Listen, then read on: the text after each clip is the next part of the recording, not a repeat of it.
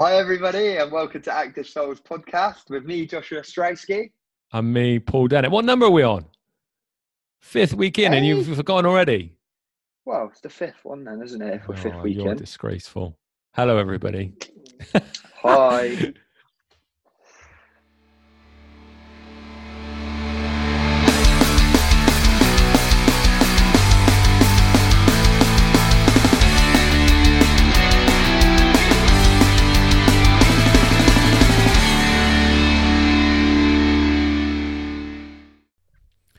Hello, guys. Welcome to this week's podcast. Um, as you can probably already tell, um, it's a slightly different format. I'm here by myself um, today. Um, no Josh. Uh, we're going to do an interview special. Um, when me and Josh first decided we were going to do the pods, we kind of decided they were going to last around 45 minutes to an hour. Um, when I did the interview this week, I got a little bit carried away and it went on a little bit longer. Um, so we decided we're going to leave out all our intellectual banter that we have at the start of each pod, uh, and we're just going to throw the interview out there for you guys to listen to. Uh, the interview is with a, a gent called uh, Brett Halliwell. Um, he's an age group um, triathlete based in Bristol. Uh, he's actually won the Challenge uh, 70.3 uh, championships uh, in 2019, which gave him the chance to apply for his pro license. Um, he went on to um, do that. Uh, unfortunately, because of COVID and things, he hasn't had the chance to race pro yet. Uh, but I say you'll hear hear all about that in the interview. Um, I really enjoyed chatting to Brett, and uh, hopefully going forward we can talk to him again, uh, especially when he's done his like first pro race and stuff. Um, so, I hope you, as enjoy the interview. Here's Brett. Right, hello everybody. Uh, welcome to this week's uh, interview. Um, I'll pull the curtain uh, back a little bit and say this is our second attempt at this because I forgot to press record. Uh, so I'd like to welcome to Active Souls podcast Brett Halliwell. Uh, Brett is an age group triathlete from Bristol. How you doing, mate? You all right? Yeah, I'm very well. Keeping well. How you doing? Yeah, I'm good. Yeah, not too bad. Enjoying the uh, sun. The kids are going back to school, so the sun's decided to come out. Uh, I hear you're down in Cornwall for a few days. Yeah, I'm down in Cornwall just for a few days, uh, enjoying the weather down here as well. Oh, very nice, very nice. Right, so um, for the guys that are fairly new to triathlon, what I want to do is just give a bit of a background to yourself. Um, you're a top age grouper, tr- go, planning to go pro. Well, it was planning to go pro this year, but unfortunately, uh, COVID's got in the way. So you've been doing triathlon since 2015, is that right? Yeah, so I've started in 2015, dabbled in it a little bit, um, and then it just caught hold straight away. In a sense, I think if you look at most people who do a triathlon race, they say, "Oh, I'm just going to give one a go," and then next thing they've entered another two, three races, and before you know it, they are 10 hours a week deep into their training throughout the whole of winter, ready for the next season because they've got the bug. So Sat yeah, on the turbo in the garage. Yeah. Yeah, and their partners are hating them because they're spending all this money on on gear and lycra and uh, stuff that they have no idea about to get as fast as possible. So take us um, back a little bit then. So before 2015, what sort of uh, sporting background did you have? Were you a runner, swimmer? What was, what was the background? Uh, well, I'll take you way back. So I I think like most kids, I for me it was more football. I come from like back in the day. I grew up playing football from the age of probably ten years old, probably even earlier than that. So, but however, when it was football, I wasn't an outfield player. I was a goalkeeper. Right. Uh, don't ask me why. It's probably because I was a bit stupid and didn't care about getting kicked in the face or getting hurt. So I started out in football, um, and then my brother, uh, my brother, uh, got into athletics. Um, probably around he was like 11 years old at the time, so I got quite excited about him doing athletics. I was like, oh, I'd love to do that um, and give that a crack. So sort of join the local athletics club, Yate AC. oh yeah, no Yate track um, very well. Yeah, so over Brimsham Green turned Yeah. up there every Tuesday and every Thursday on a regular basis. Uh, from the age, I think it was you had to be 11 years old um, to join the athletics club first of all. So I went when I was 11 years old. I was allowed to go and just sort of tested out the different events you had around there. And I remember thinking, yes, I'm going to be a sprinter because that requires the least amount of work. Um, The glamour, the glamour of the sprinter. Yeah, absolutely. And I, um, back at when you're 11 years old, I think it was like 70 or 80 meters, so it wasn't even the full 100 meters. and then uh, from there, I got put in like a multi-eventing group where I was doing high jump, long jump, um, sprinting, hurdles, that sort of stuff. But it wasn't until I was started the racing season in the summer when I was 11 years old that I basically got put in for these events. Like I've done the long jump in one day plus the high jump, and I think I'd done a, a 200 meters. And Yate AC were down one person in the 600 meters, and I think it was all about getting points at the time. So you had to have one person to be racing to get points, and we were very close to winning the overall, um, I guess, a day uh, in points wise. So Yeah. they asked if I just wanted to give the 600 meters a go, um, and I was like, I, ref- I was refusing at first. I was like, no, it's too far.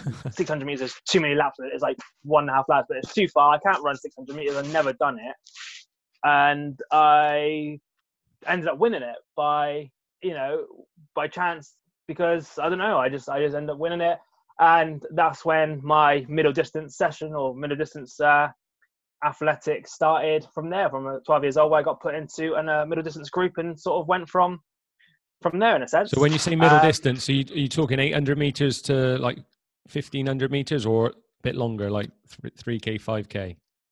Uh, it was 800 meters up to 3,000 meters at the point um, at where the age that I was, and then that did progress on to the 5,000 meters as I got a bit older. But very much so from the age of like 12 through to I would say 15, 16, I was very much a 800 to 100 meter runner. Uh, So was there cross, cross country and stuff at your school?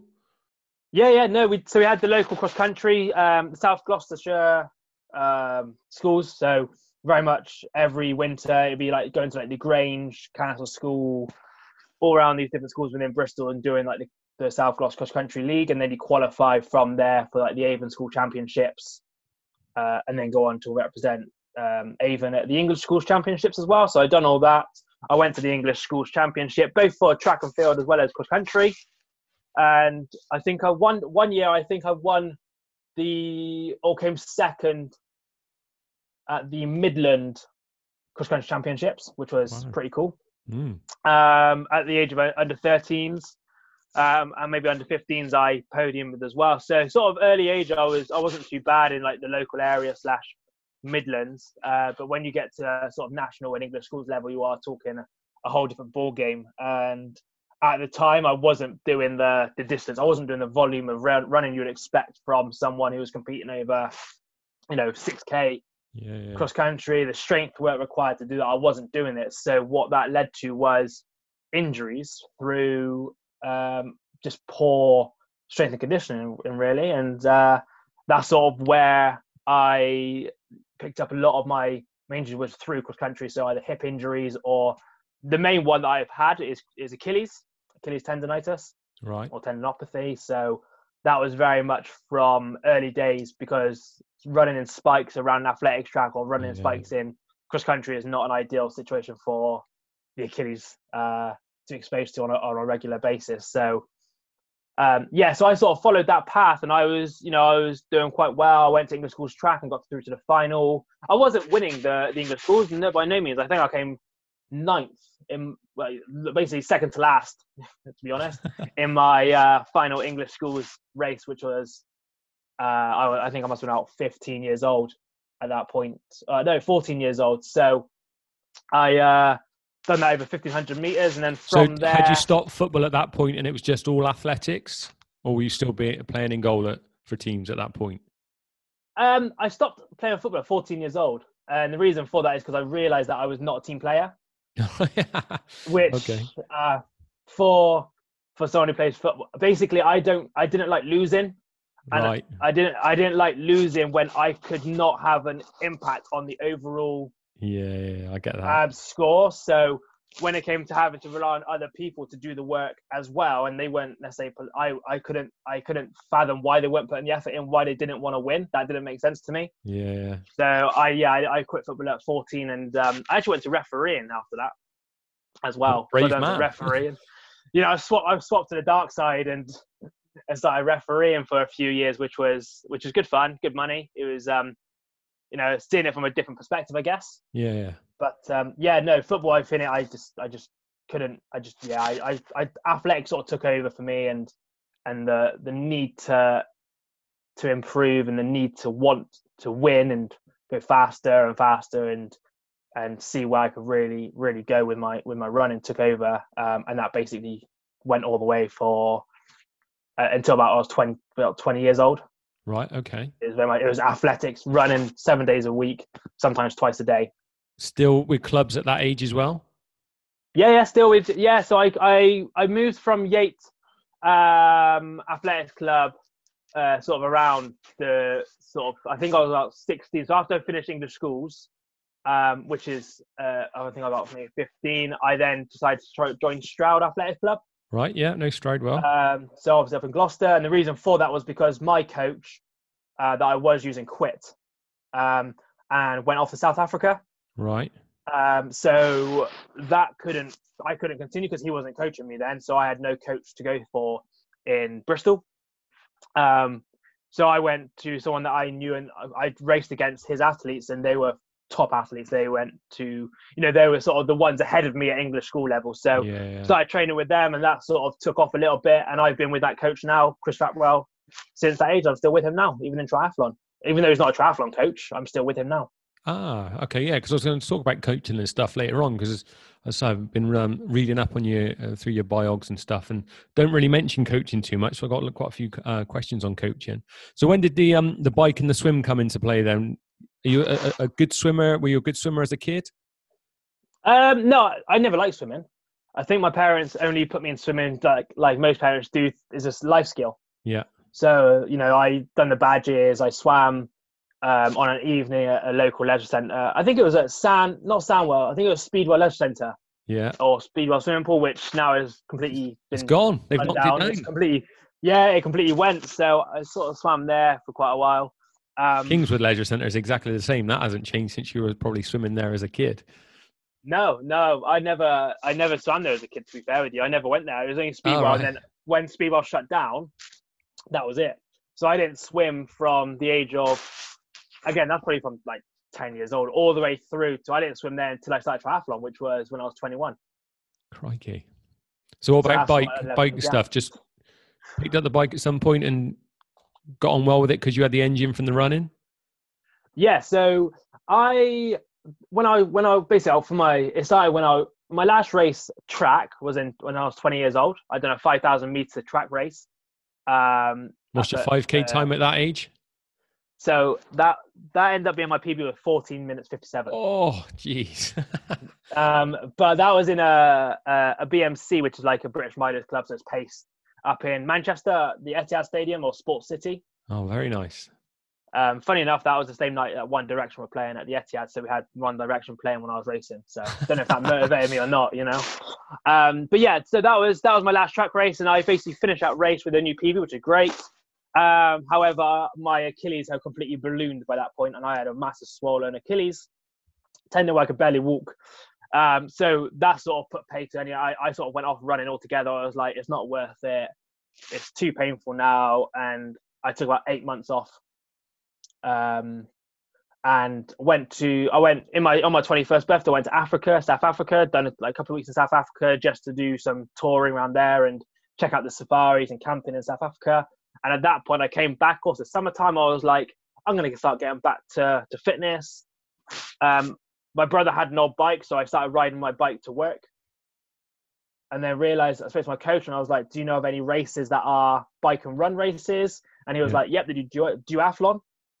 So I was like, "What's what's that? What does it consist of?" He's like, "So it's run, bike, run." I was like, "Oh, great, I'll do that then." So uh, I sort of prepared from I think it was end of August uh, through to October when the duathlon season starts.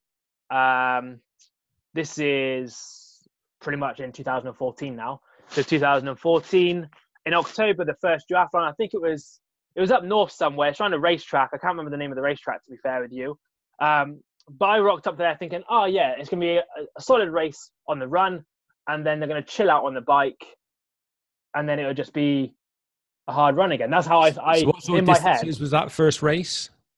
Uh, it was uh, 5k first run, Yeah. Uh, 20k bike, and then a two and a half k second run. So it was a sprint distance. Right. Okay. But leading into that, I hadn't ever run off the bike. Um, no brick, no brick training sessions beforehand or anything to practice. No, no brick sessions, nothing like that. Um, so I hadn't run off the bike, and also I had only really done some minute efforts up a local hill, up by up by me as a local hill. I just did minute efforts, and that was about it. That was all the training, and obviously occasionally the long. I mean, when I say long, it was like an hour and a half ride.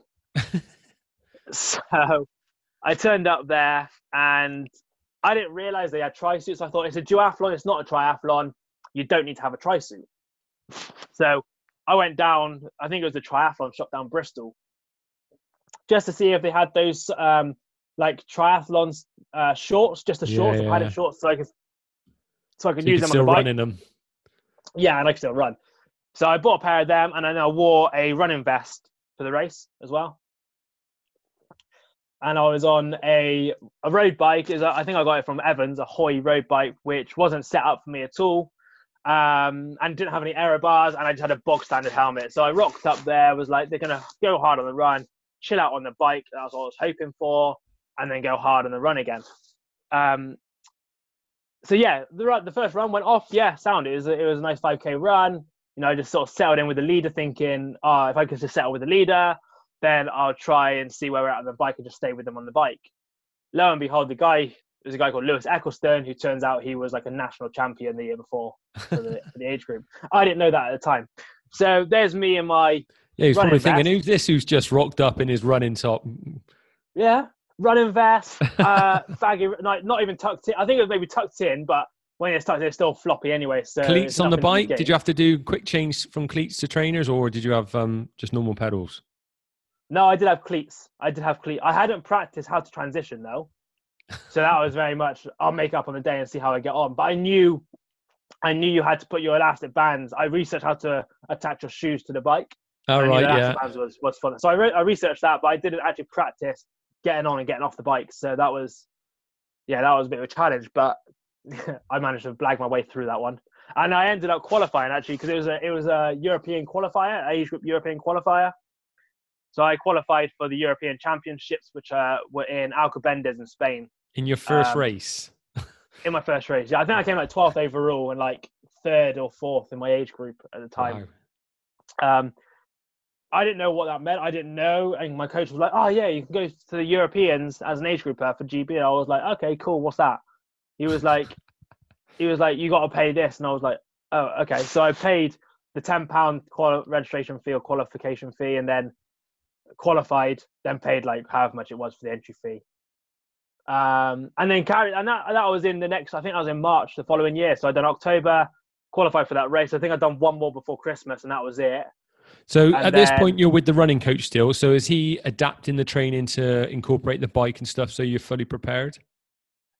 Um, yeah, yeah, no, he was. Yeah. So we we we went with the philosophy of basically the run and swim, the run and bike are pretty much similar. So you still need the aerobic endurance, you need the strength, you need the speed.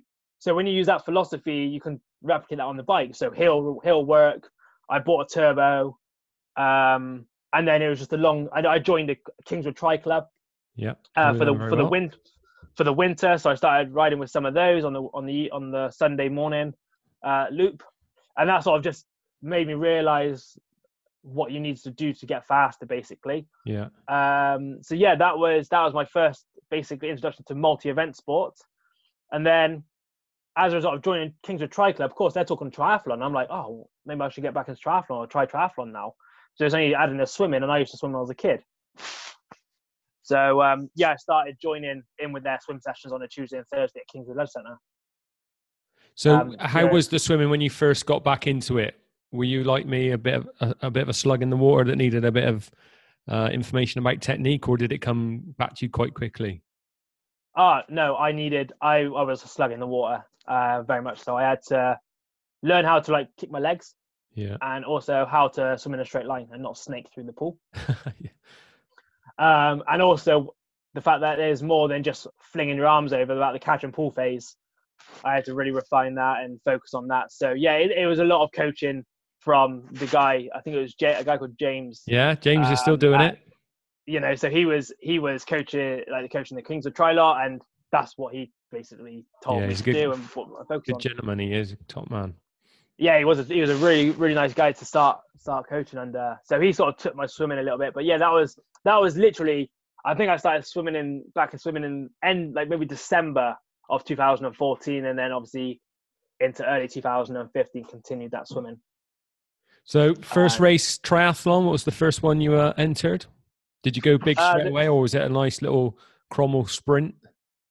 No, it was it was it was local. It was Cotswolds. It was the Cotswolds Super Sprint. Right. Yeah. Uh, I think I think that's like early May. I want to say it's 400 meter swim, 20k bike, 5k run.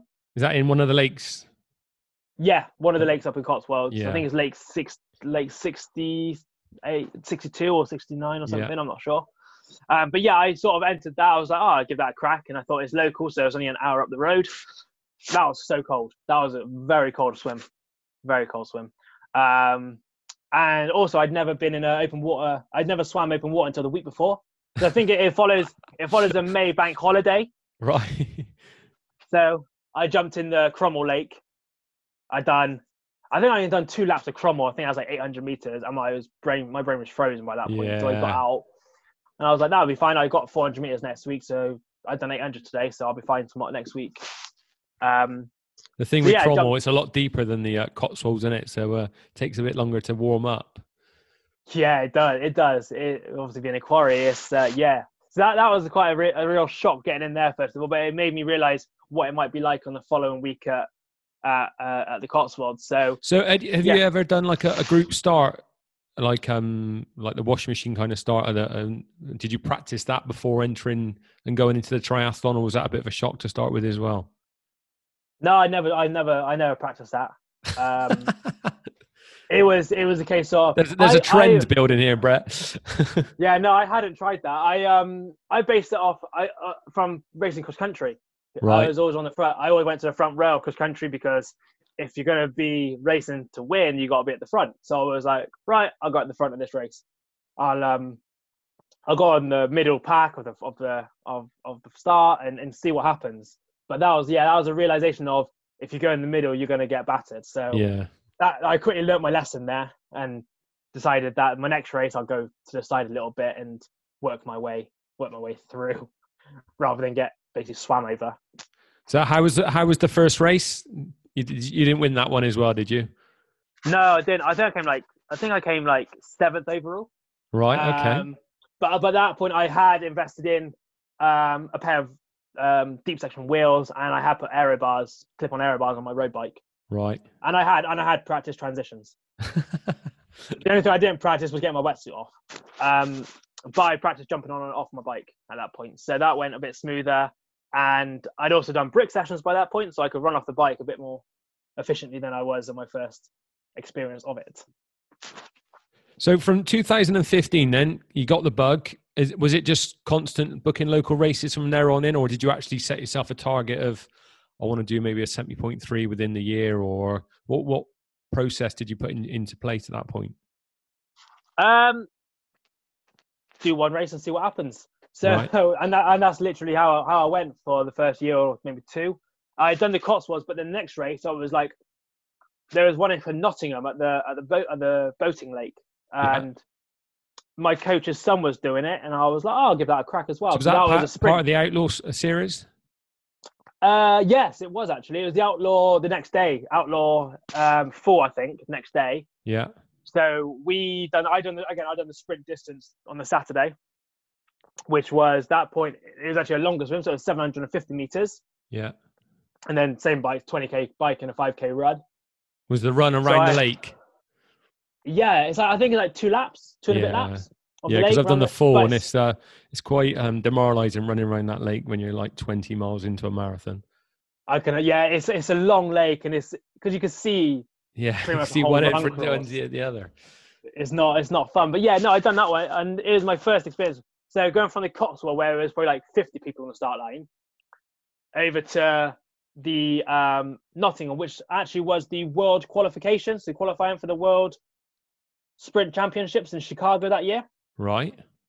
Um, so there is, you know, you're talking people about, I think there was like 200 odd people on the start line for that one. Yeah. Um, again, the- I'd only done the Cotswold race, which was 50 people with the mass start. Doing that with 200 people is a very different story. But um, yeah, I started on the outside, but again on the front row, and had to quickly get across because I was swimming straight towards the rocks. so when you look at it, if you get in the right, if you get on the right hand side nearest to where the the um the supporters are, Yeah. and you're going out, they put a ye- big yellow buoy out to stop you from basically swimming into rocks. Yeah, yeah. So I seen that and I had to quickly cut across. And I think I took about three blows to the head during that swim. I can believe Um, that. Yeah.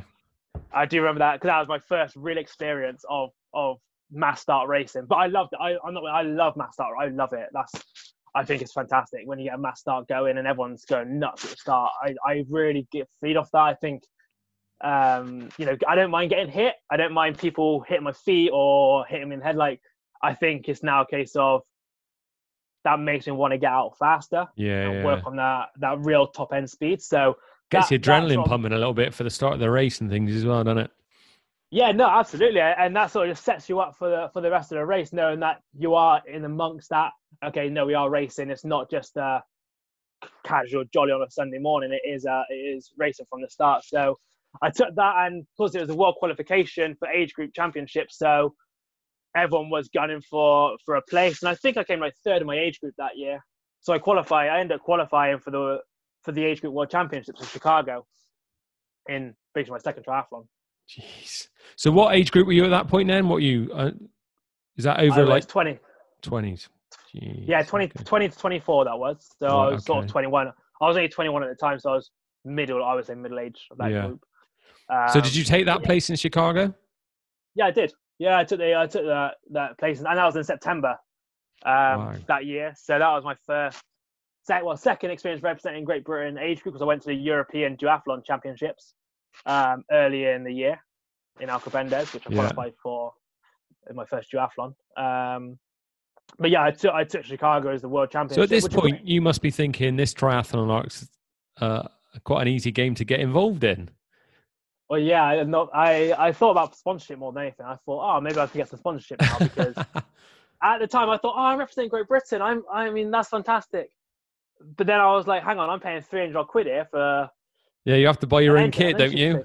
Yeah, and I did, and then obviously you pay what 150 odd quid for the GB kit. And I was like, oh, hang on, then let's let's have a look at this. um, but yeah, so I done. I qualified for the Chicago. I went to Chicago that year, um, which was that that was like the real first experience for championships. Which was I flew out like three, I think two days before the race, two three days before the race. I was only out there for five days in total. Um, so Yeah, you, was, was that quite a daunting experience then? Because like taking your bike and packing it in the box and taking it on the plane and rebuilding it the other side, did that phase you at all, or did you just grasp it with two hands? Um, it, yeah. So actually, the, the bit I uh, I worry about is putting back. I I worried about putting the bike back together over there. Yeah, Um, because I wasn't going out. I wasn't going out there on my own. I didn't know anybody going out there. Um, my parents weren't coming to watch me because of how far it was. So it was very much me going out there on my own and sort of seeing what I can do really. yeah, Um, so I got over there and I put my bike to, started put my bike together, and I nearly had a bit of a uh, an issue with it where I nearly um, I, I think it's de-threaded or threaded the uh, rear derailleur. right. So basically, I was I went with a bullet a gate, trying to shove it in and ram it in and twist it and tighten it, and actually it wasn't going in at all, so it never fitted properly. Yeah, Um, so I took it down to the Great Britain uh, bike mechanic. He was like, "You're so lucky. You are so lucky you didn't thread this because if you had, your race would have been over before it started." oh, was like, oh. Okay then. Um, so yeah, no. The, the- apart from that, I- everything else was fine because I met some guys on the plane over who I'm still friends with now. I still talk to.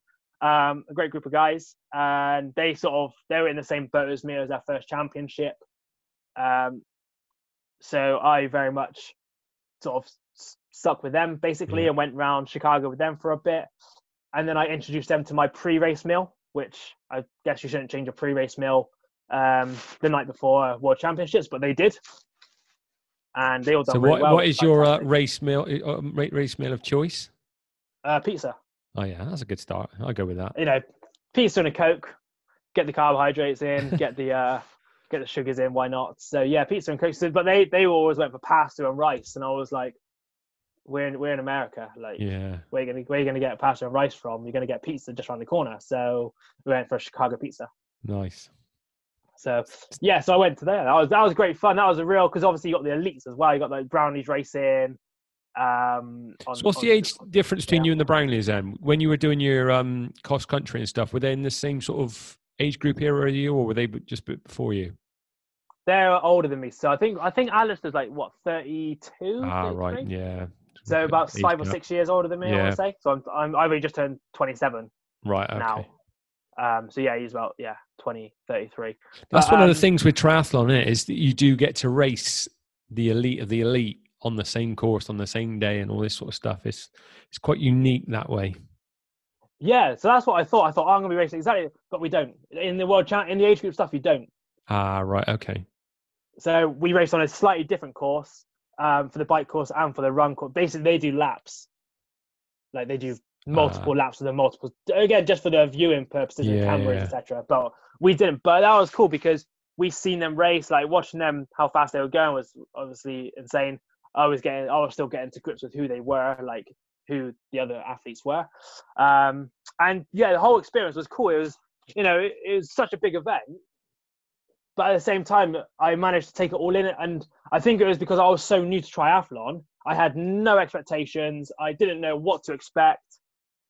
Some guy who was part of the british team laughed at me because i never heard of di2 before the race even started.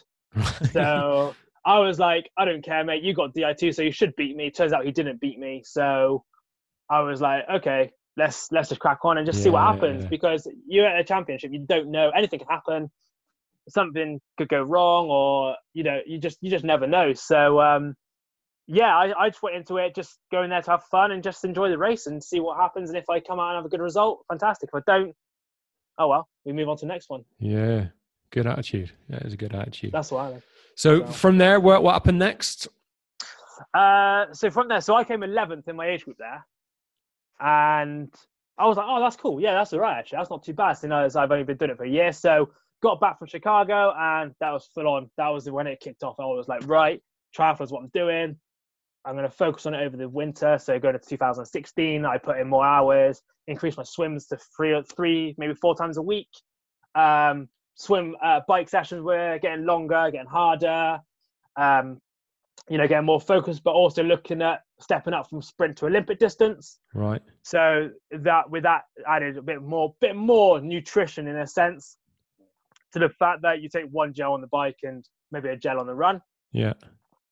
Um, so yeah, over 2016, I had increased my my long ride to maybe three hours. I'd increased my swims to four days a week, and my runs were still pretty much the same anyway. Um, and then in 2016, I was combining sprint distance and Olympic distance. So the difference now is the 1500 meter swim, so double the distance and dou- double the bike. So And because my- you didn't have a swim background, or you would come from a um, a swim background that you hadn't, you'd had taken a bit of a gap. Were you Yeah. finding that you were lacking slightly in the swim and you were chasing the second you got on the bike, or had you brought your swim up to standard where you were like front packing? I brought my I brought my swim up to a, a reasonable standard. I wasn't front packing. Um, I was just off. I was maybe second packing in age group Right. racing. I would say. Um, so yeah, always chasing on the bike. But then I still have my run speed from my track days. Yeah. And once I got into that run, there was at the early when I first got into it, no one was faster than me. Right. You know, no no one could run the same pace as me. If you, they couldn't, st- like I was confident that I'd be able to run past the majority of the field as soon as they got off that bike Yeah. um, and I, re- I relied heavily on that in that year. So going from sprint distance over to Olympic distance, I I uh, I knew that even if I was five minutes down on someone, I can make five minutes up and put two another two minutes into the middle of a 10k 10k race or 10k run. Yeah, it's good to have that confidence in that that last bit of speed in it on when people are starting to lag a bit, and you know you've got the the confidence to get to get past them. Yeah, no, absolutely. And also then we sort of with I, I preferred doing the Olympic distance just for it was a bit of a longer race. It's two hour race compared to an hour race. Yeah. Um, but that year I had my first disqualification, which hit me hard. Um, and that was in my, I think it was in my first or second race of that season. It was at the British Championships as well. Right. Um, so I got disqualified after coming third overall in the British Champs sprint distance um, because apparently I drafted, which is questionable. Um, Did you question it on the day?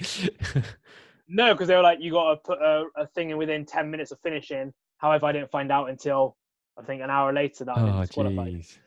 But to me, I still, I still, I, I, I was upset because I didn't get to win the podium. But I also thought I had a good run out. I know I came third. I beat these people, so realistically, I still got Yeah, a good it, it built the confidence, even though you didn't have the official finishers uh, time on the board, sort of thing.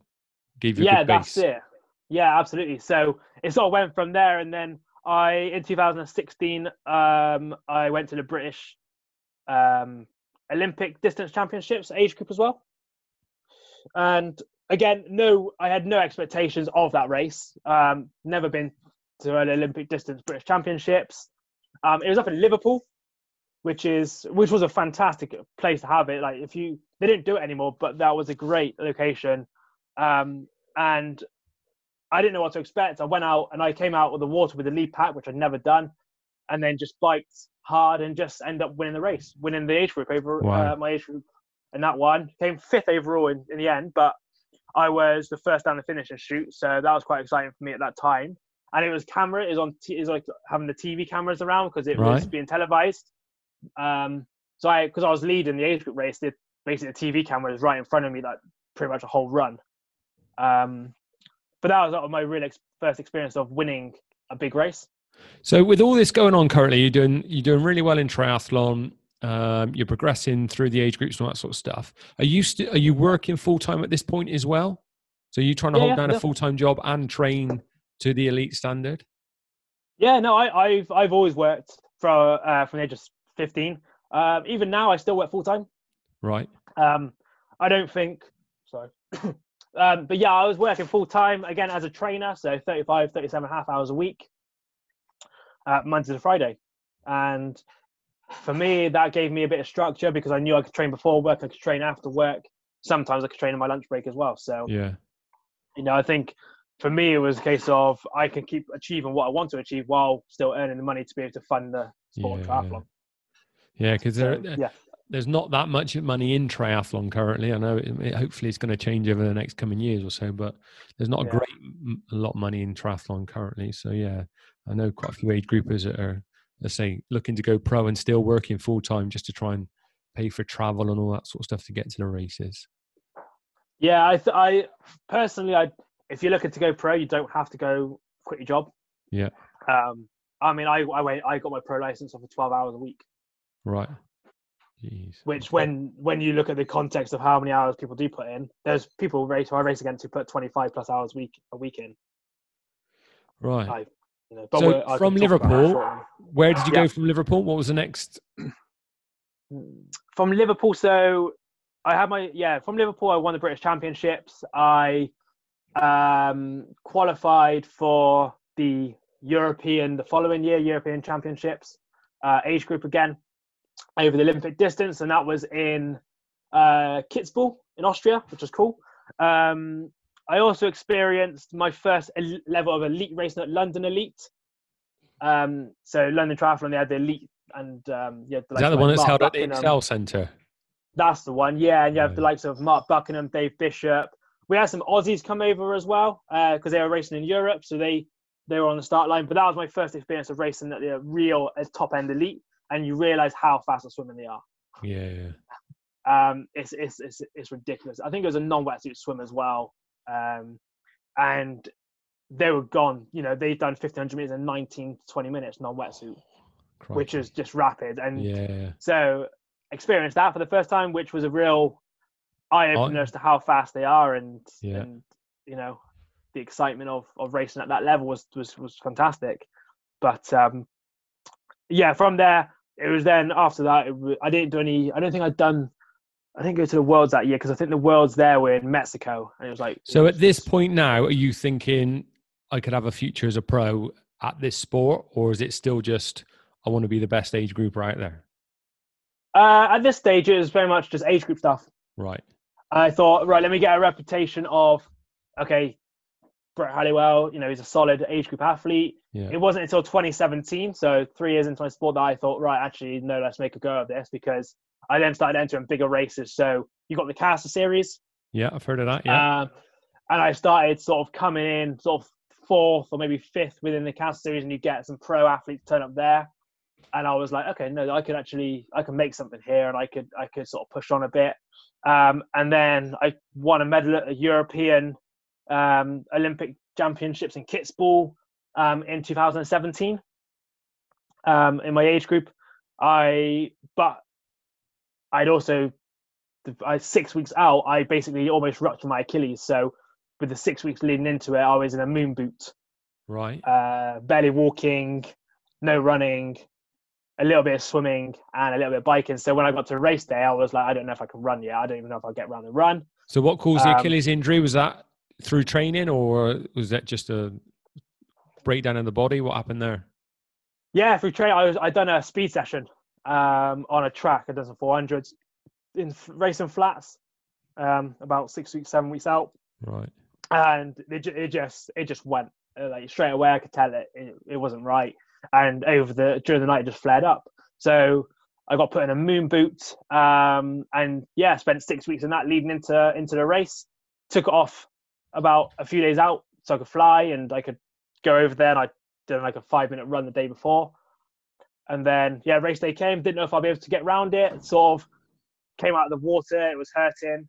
Got on the bike was fine. Got off the bike. It was hurting, and I just basically somehow managed to almost run slash jog slash wince around the run course Yeah. to to get to get a medal for my age group. But yeah, it's, it's great to win. It was very disappointing because I knew that I, if I was fit, I would have not. I don't want to sound. I could have won that. I personally, I think I could have won that age group. So at this point, Um, are you racing regular? Like, are you seeing the same faces at all the races? Are you getting a feel for the competitors you're going up against?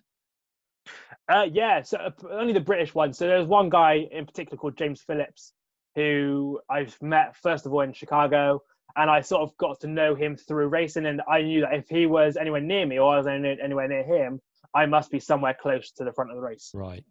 because he was a solid all-round athlete for swim bike. We are very similar. He was the one who came second at the British Champs behind me, so I knew that if he's there or thereabouts, then I must be there or thereabouts as well. Um, and funny enough, he came off the bike just behind me at the Europeans, um, but then followed finished just behind me at the end of it. So yeah, I sort of get to know him. But apart from that, I wasn't really familiar with many other people um, within the within the age group category that I raced in. Yeah. I knew of other people in other age groups, but not necessarily in my own um, age group. Um, so yeah, that was that was sort of where I sort of got to know Olympic distance. But at that point, I was like, actually, I can make something of this, and I did my first seventy point three that year as well. Actually, in 2017, I entered one called Sundowner Right. Up in uh, up in York, um, and it basically was a case of his dead flat, dead flat course. Um, I Lake recovered swim? from my yeah lake swim. It was a start of midday, so it was because it was a sundown and They finished at sunset, Oh, nice. so it was a nice little lie in then. Um, but yeah, went up to went up to York uh, to race it, and dead flat. My Achilles had recovered by then. I wasn't doing any fast stuff. I couldn't do any fast stuff, so it was very much steady tempo stuff without putting too much pressure through my Achilles and not racing in flats, just wearing normal running trainers Yeah. for me. Um, so yeah, I went up and done that one. Got the experience of just racing over a seventy point three distance, and came. I think I came third overall in the end, um, behind two people. One Will Will, uh, was it Will? Will No, Clark? Will. Um, no, no. Um, I, I mentioned uh, Lewis Eccleston. All right. yeah. Lewis Lewis Eccleston won it, and Brian Fogarty. I know. Yeah. Brian he, Fogarty. Brian Fogarty. He won the Ironman uh, Ironman Bolton last year. He's a beast on the bike. Yeah, so they so they came because they're slightly weaker swimmers than me. They came flying past me on the bike. I mean, they were they were motoring along. Um, but I didn't I didn't know I had never done it, so I was a case of right, just get around the bike and then see what we have on the run. I'd never run a half marathon either. I'd never ran further than ten miles ever, so I didn't know what to expect, and I'd never really pushed hard or rode hard for over two hours. Um, so it was just a case of trial and error and see what happens. Again, with nutrition, nutrition wise, I'd never really had a nutrition plan. I just thought I'll just take some energy gels on the bike, like four energy gels would get me around, I'm sure, and I'll take another four on the run, and that should be okay. So, um, energy gel wise, you're you're good with that sort of stuff. Stomach wise, you don't get any issues. With gels and like stomach issues on the run or anything? Um, only in hot conditions, turns Right. out. Like, it- I mean, like we're talking like when it's like high twenties. Yeah. Um, that's only when I have noticed it, and the only two times I've noticed it was in the Challenge Championships and the Ironman 70.3 Worlds last year as well. Um, but apart from that, no, I've never, I've never had, I've not had like um, digestion issues or need to go to toilet or anything like that. Yeah. I've never had any issues with that at all. Um, so I've been quite, I guess I'm quite lucky in that aspect. But um, it's just been a case of trying to figure out what works individually for me and when to take it and how to take it and how to carry it as well, which was new for me.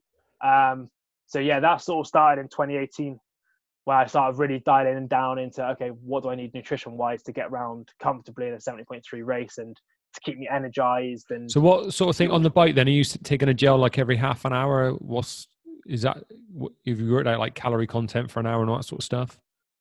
Yeah, yeah, yeah, I that out. So I, I base it off my weight. So I have one one gram of carbohydrates per kilogram of weight Right. um, per per hour. So roughly about eighty kilograms, probably an hour of carbohydrates.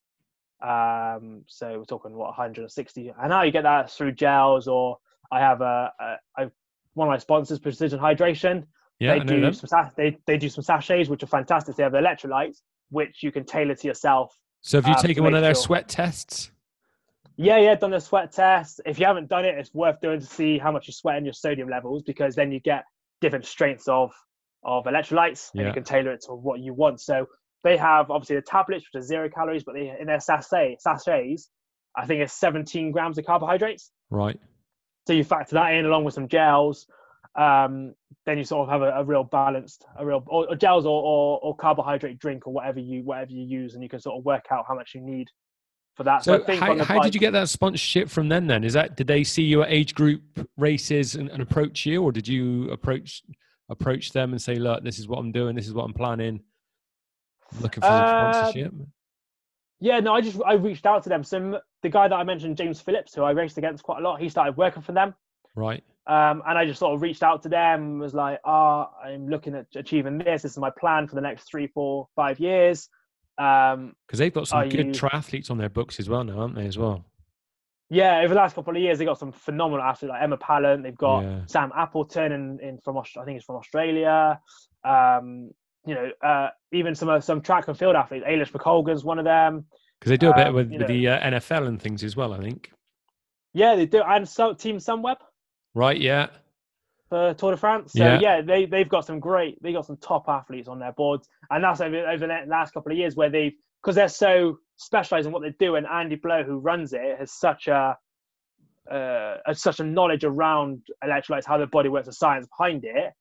You know, he can he can tell you everything you need to know. And doing the sweat doing the sweat test, highly recommend it. I, Um, to find out how I thought I wasn't, I didn't think I was a high sweater anyway. I wasn't but to know w- what you should be taking and how you should, what when you should be taking it.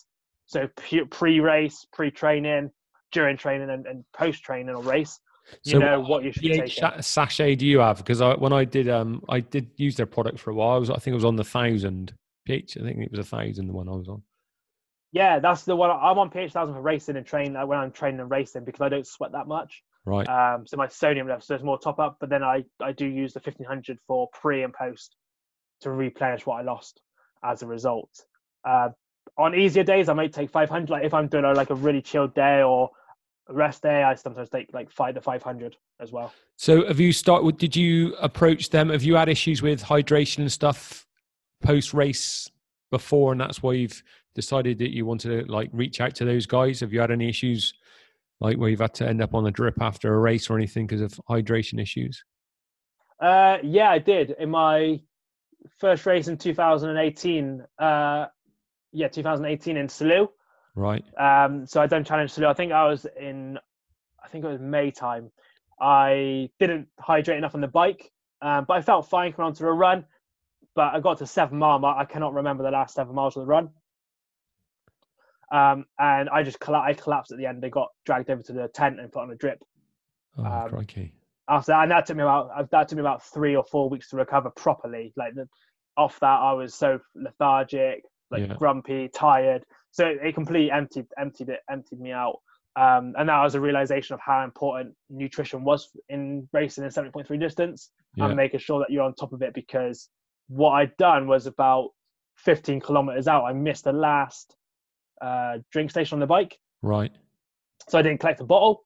Um, and I had no water left. I had no no no fluids on my bike at all. I drank it all, so it was all gone. But it got really hot. I think it, it was it wasn't sunny, but it was really humid, and it was Yeah. like 27 degrees. So I wasn't drinking for the last 15k, which doesn't sound far, but in reality of racing, not having a drink for that last 15k makes a big difference. And coming onto a run, I was dehydrated and depleted, so it was always going to be a challenge.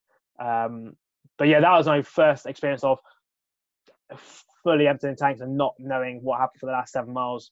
Good thing is I won though. I did win my age group, but yeah, I don't. I don't recommend going. Yeah, don't going don't that point. recommend that. No. no, that is that's it's horrible. It's it's a vile, and you just lose everything. Like everything goes sight, balance, uh, It was, whatever. was it, it was Johnny Brownlee, wasn't it, in one of the races where uh, Alistair threw him across the line, and he was just Yes, yeah. swaying all over the like the final hundred meters. It was just like a uh, a funny walk sketch out of uh, um, Faulty Yeah. Towers or something. all, all that goes through your mind. Like for me, all that was going through my mind was don't walk. If you walk, you ain't starting again. So don't walk. Just keep running. Put one foot in front of the other, and you'll get there eventually. Yeah, because there was there was a female triathlete last was it last year, um, and uh, she'd been trying to qualify for Kona like three or four different races. I think it was in Germany, and she literally had like a thousand meters to go, uh, Yeah. and she stopped and sat on the curb, and that was it. Game over. Yeah. she just didn't get back up again. Yeah, I'm- I think it was. I think I want to say like Sarah True, Yeah, think so- Sarah yeah, I think it was. Yeah, and she was winning. She was winning by quite a mar- quite a margin. And yeah, she had a good she's- ten minutes, I think, on the the, the, the person that was second.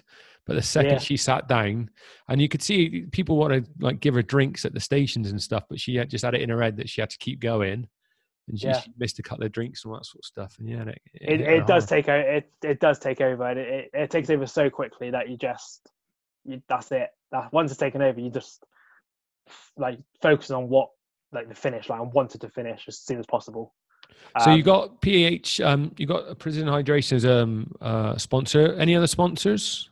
Has anybody else Yeah, reached some- out to you? yeah. So my my first sponsor was uh, BW Cycling. Right? So Andy Wadsworth um, and Ollie Beckingsale down under the Cumberland Basin in Bristol. Yeah. um, I sort of got involved with them probably uh, really early on. To be fair with you, um, they put out on I think it was Twitter uh, looking for some triathlon ambassadors. I'd been in there maybe two weeks beforehand, spoken with Ollie, got a bike fit with Ollie, Yeah, he does a good bike Um, fit. which is yeah, highly recommend. Like, they, they know their stuff, and yeah, they just brought me in, had a discussion about you know what I was looking to achieve, what I wanted out of it, and they're like, it's very casual, but I wouldn't go anywhere else for a bike. I wouldn't. I wouldn't try. I don't trust other places to get my bikes. I would always take it down to BW. Andy and Ollie will sort me out and help me out, and they've they've supported me ever since. So I can't that's thank them enough for what they what they've done over the last five year or four years. I've been working with them. They've got vast amounts of knowledge in elite level racing, but also they're not. When someone's raced at that level, you think, oh, they're going to be really obnoxious. There's not at all like you wouldn't know if Yeah. you unless Ollie tells you. You wouldn't think Ollie's been to the Olympics. You wouldn't think that he raced for you know Shimano and, and, and the, the elite race teams on road as well as mountain bike. You wouldn't think that, and you wouldn't know Andy's done. You know, he won XTERRA. Um, I think he won XTERRA World. Um, I don't know if an age group or elite back in like 2002. You know, so they've got between them, they've got so much knowledge and, and experience Yeah. that they make you feel welcome and they make you feel, um, you know, that you can achieve what you want to achieve, which is which is what you want around you. So yeah, I got on board with them really early, and uh, Maru as well. So for swimming, I got Maru. Right. Um, So is that wetsuits or goggles or uh, yeah, they're just goggles and sort of jammers or swim shorts and right? um, sort of kick kickboards, paddles, etc. Um, I got it. I emailed them really because I used to when I was younger and I used to swim. I used to swim in their jammers. Um, so I emailed them and they didn't really sponsor any triathletes, but they then took me on board and was like, "Yeah, that's fine. We'll we'll give you some some kit. Just promote us through social media." And again, I've been with them ever since, and they're not a well known um, uh, uh, company in the triathlon world, but in swimming, they're massively known. So are they are they um British based or are they? What, Yeah, what- they're based up in um, uh, I want to say Hemel Hempstead. Oh right, okay. So yeah, they're they're they're very much British based and um, up in yeah Hemel Hempstead way. Um, so yeah, I got on board with them really early. Again, they were one of they're sort of my second sponsor behind behind BW. Um, so yeah, I've sort of got them and Precision Hydration, and so far it's it's been it's been it's been work a good working relationship, I think. Oh, and. I uh, uh, for me now it's it's a case of okay, what more financial backing, so I can go on and be a professional Yeah. triathlete, I think, and and and sort of progress further. Like I know what I I can I, I have an idea of what I can achieve and how to achieve it. It's just I guess for me it's now looking at okay, what do I need to do to get there and actually stepping or potentially maybe I don't know easing off how many hours I work work a week and then moving across to looking at okay what can I do with my triathlon and how many more hours can I invest in in that really. So from 2018, then you did Mallorca, and then after Mallorca, was it then a bit of time off before you decided to do the uh, challenge Samorin, or was there races in between that as well? Uh, yeah, oh yeah, 2018. So what I done Salou at the start of the year. That was my first real season testing out uh, um, 70.3 racing. So I finished off with Challenge Mallorca in October. Again, party event. Didn't know what to expect, but done well there. Um, won my age group. I came 19th overall, um, and then chilled out after that. You know, had an off season. Yeah. Um, relaxed, but knew that 70.3 was going to be my real. Well, before you go Like, too further, just that say that it. again. You chilled out and had an off season because there's lots of people out there, lots of age groupers that don't feel that they can have an off season or have a bit of a chill now and again. So you had a chill, but regrouped a little bit and then move forward again. Yeah. yeah, so I um I use my off season to put on as much weight as I can. I can relate gonna that. Yeah, I'll go with that. the funny thing is, so I, I I have about a month off, I think. Um, right. You need because it. obviously You definitely you need, it. You need your body's tired from racing. The fatigue is in there. Um, so yeah, I took a month off. I put on. I tried putting on at least. I wanted to put on at least five kilos, Right. um, which is a lot. Like you know, Healthy five kilos or pizza five kilos. pizza five kilos, pizza burgers. You know, like all the stuff you minimize. Don't, I don't. I don't not have it. I minimize it throughout the year, uh, Yeah. throughout the season. But um, you know, yeah, pizzas, uh, burgers, alcohol, whatever. Good work. over Yeah, that good. over that month just to completely just mentally refresh physically refresh everything so yeah 2019 i knew i want what i wanted to do and as a result of challenge mallorca i qualified for the challenge championships in june 2019 so that was my that was my a race that was my main goal for that season the other goal was getting my professional license and uh, qualifying for the ironman 70.3 worlds in nice that was my three goals for that season Right. um, so it was quite a, quite a you know a full on Yeah. season. So it really it really stepped up. Ambitious. 2019. Big, big, big ambition. Yeah, absolutely. So I started 2019. I'd done more time on the bike. Got real strong over the winter. On the, like I mean, I mean really strong over the winter on the bike. Um, increased my swim, my threshold swim, and my running was all all on the up. Um, and my first race of the season was in in France in Pays d'Aix, um, which is in the Aix-en-Provence, I believe. Right. I think it's about south of France. But yeah, I've done the, the Ironman 7.3 Pays d'Aix. Um, and I came second in my age group by about a minute in the end. Um, it wasn't my best race because I dropped my water bottle on my bike on a hill. So I had to go up the hill to get it again and then come back down and carry on. Right. Um, and that was more out of, oh my God, if I've dropped something outside of a feeding station, am I going to get disqualified? Yeah. And I didn't want that. So I went back and got it and it yeah. had my gels Quite in. hot on their littering rules and things like that, aren't they? Yeah, precisely. So that's where that minute was lost, I believe. Um, but also in the swim, my goggles leaked three times. Um, so it wasn't my cleanest race. So to come second in my age group, I was I was happy with. I was only I think three or four minutes outside of the eight percent required. Right. Um, So that your eight pro percent, license. just explain that eight percent to the listeners. Have you got to be within eight percent of the winning time or the podium?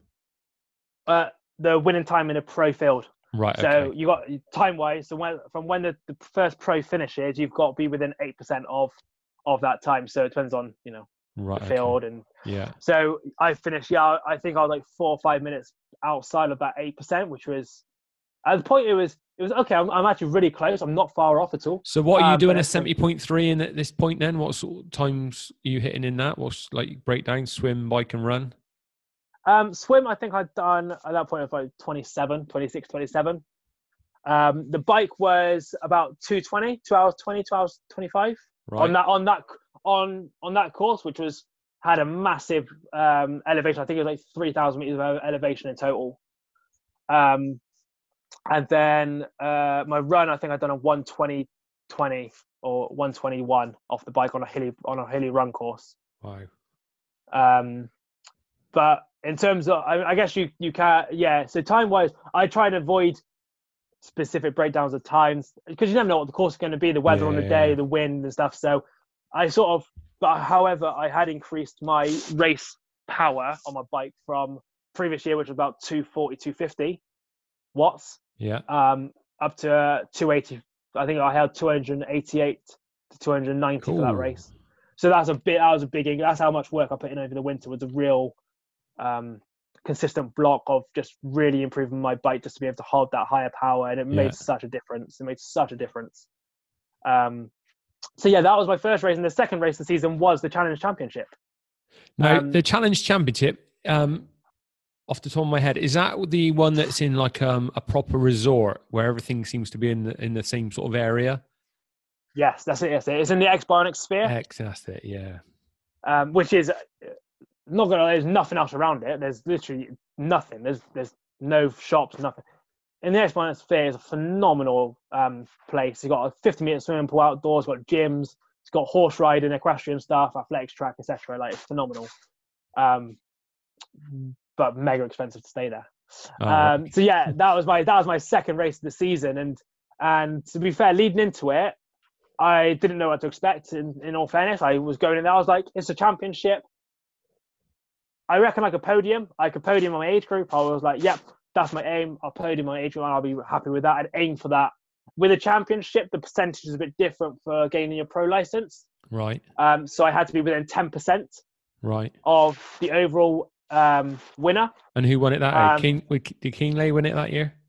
Yeah, Sebastian Kienle won it that Yeah. year. It's like the fit, the pro field for the men was was, was a solid solid pro field, but yeah. they do 10 percent or you win the amateur age group overall. Right. so okay. you can either do percentage or win the overall amateur age group at either the Challenge Championships or the Ironman Worlds in Kona or Ironman 70.3 World. Yeah. And that's the criteria. So um, yeah, I went into that race. I felt proper chilled about it. I had an expectation of a podium in, but it was a dead flat course. I think it was 73 meters of elevation on the bike in total, over 90 kilometers. And the run was a multi-terrain flat run as well. Yeah. There's a bit on the Um, stuff I've seen because I'm watching the highlights and things. Yeah, so it's a bit of grass, bit of sand. Um, but I went in there. I, was, I felt good. On I woke up race morning. I felt really chilled. I watched the pro women and men go off, um, and my race didn't start until 9 a.m. Um, so it was quite a, a nice, not stupidly early start. Yeah. Um, so was that a wave yeah, start or was that mass start for age group? Uh, wave start. So you do a wave start in terms of you go off in your age groups, Yeah. but they do the oldest age groups and the females first. Right. So I was one of the last age groups to go off. Um, I think there was only one age group behind me. So you've got a lot of traffic. You've got all the older age groups. You've got the disabled disabilities. You've got um, the the females all ahead of you as well. So that Yeah. means when you got on the bike, when you got on the bike course, it can get quite quite busy. Yeah. And with the championship, the challenge, they put in a 20 meter draft rule. Yeah. Yeah. Because a normally, for the for the listeners who don't know, it's normally 12 meters. Yeah. So 20 meters is a big gap. But um, from when I got on the bike course, because it was just a straight line, basically it was just a straight out and back, it was all, they're all out in a line anyway. So it's quite Yeah. easy to overtake. So it's quite nice. And um, yeah, so I, I just got, I thought I'm going to swim hard. I'm going to bike hard and just see what I have left off, off the, off the bike on the run. Um, I got off the bike. Bear in mind, I think I rode like 205 on that course, two hours five, I think, in the end um, which I thought I was like, yes, I'm well happy with that. Yeah. Um, however, I've never been in the TT position for two hours straight. Right. Don't ever underestimate a flat course. They are harder than a hilly course Yeah. because Constant pushing. you're constantly pushing, you're constantly, your hip flex and your glutes just get so tight, so tight. So I came off that bike, and in my head, I was like, I can't run. I physically cannot run. and I basically hobbled from the dismount line through to transition, got my stuff, and I sat in the transition tent. And if you look at my T T2 time, I think it was like three and a half minutes, and I think it was like a minute or minute and a bit, or half slower than most of the other people in the in transition two. And I sat there, and I thought, I, I don't know if I can run this. I just I contemplated doing the downward dog just to uh, stretch out the glutes. Mate, I, I questioned pulling out altogether. I was like, I don't know how if I can move right now. I, my legs are so my legs were like lead, so heavy, so stiff, so painful that I physically don't think I can move. So I was like, just get up, just build into it really slowly. Like find your find a bit of a rhythm, get to the first um, aid station. But what I do do and what I always recommend doing is put a a bottle of fluid in your T1 bag, a uh, T2 right. bag, sorry, uh, because you never know how long it's going to be to the first. Uh, um, so what you, ca- you you actually carry that for the first mile or so, or do you just take it, uh, drink it actually in T2? I take it with me on. I run out with it, so I, right, I put okay. a bottle of only a small bottle, like, like literally 250 ml, but I have um, my electrolytes in it. Yeah. Um, and I take that out. I mean, I'm swigging it as I'm running out of transition because is to replenish anything you might have missed out on the bike, but also you don't know how long it's going to be until you get to the first aid station. Yeah. So you've got that backup anyway. And also the first aid station is going to be manic um, with people trying to get as much fluid on them or down them as possible because they're overheating or what. So I always take a bottle on a hot race with me just for that exact reason, so I can bypass the first aid station yeah. and maybe get to the second one comfortably, knowing that I've had fluid anyway. So at this point, when you leave in T T two, um, are you still now just passing previous age groupers and stuff that started in front of you? You're making your way through the field. Yeah, yeah, yeah. So at this point, my girlfriend Laura, she was on the on the course with me, and she, I seen her when I first came off the bike. She was like, "You're second in your age group." No, no, yes, no, you're second overall. Sorry, and I was like, "What? Second? She was like, "Yeah, you're second overall." Only five minutes down on first place, and I was like, "Oh, okay, cool." I didn't know what first base looked like, but I was in a lot of pain. I was like, I don't, know, I don't know if I could continue. So I sort of built into it, and as I kept going, I was taking my nutrition on board. Um, from the aid stations, I was getting Coke, I was getting Red Bull, I was getting water, I was getting whatever they had. Because what happened as soon as I got about three k into it, I almost started throwing up. So I started getting really bad reflexes of gagging and heaving and almost wanting to throw up. Um, so I, I physically couldn't take any like gels on board or any carbohydrates. It wasn't it wasn't staying down. So was that because of the heat or too much swallowing water in the swim, or what do you think that caused that?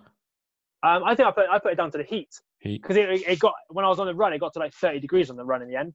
Oh, crikey, yeah. So that that that really really started to, to affect me. That was the first time I sort of had that experience, and I was like sod's law. It's on my biggest race of the season. Yeah. So I'm there, sort of heaving as I'm going through sort of five, six, seven k. But at that point, I was I knew that as long as I could keep getting coke, my stomach should settle. So all I focused fuel. on that point was yeah, exactly emergency fuel. Get the coke and get the sugars in, and hopefully my stomach will settle down.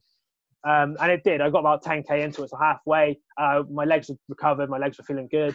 My stomach was settled. I wasn't heaving, so I was taking on coke. I started taking on gels again as well, um, and sort of built from there. And then when I came up to the guy, I sort of saw this guy in the distance who looked like he was going at a decent pace, looked like he was sort of my age um, or like a, a, younger competitor. So yeah. I assumed was, and it was when I got to him, I saw his number. He had his number on the wrong way around, and I was like, yes, he is. He's the overall leader. So now, at this I, point, I, when you go to pass him, they they kind of say is that you should never look back. You should just literally drill it past them and carry on and break them that way. Was there any glances? Was there any conversation at that point as you uh, passed him? Yeah, yeah. No, there wasn't any conversation. There was. I glanced. I looked across at him. Um, but that's what I've always done that. Even when I was running, a uh, racing in, in athletics, I always didn't give him a little wink. Did you as you ran past? No, no. I was I was in touch with the hurt zone, but I looked to see what his face, what his facial expression, to see how much he's hurting, and whether it looked like he could respond if I went past. Yeah. Um, and that gave me confidence that he was he was on the river, He was done. Um, so I could then continue. Um, so once I got past in, that gave me that extra confidence boost. That okay, now I'm sort of, I guess, winning.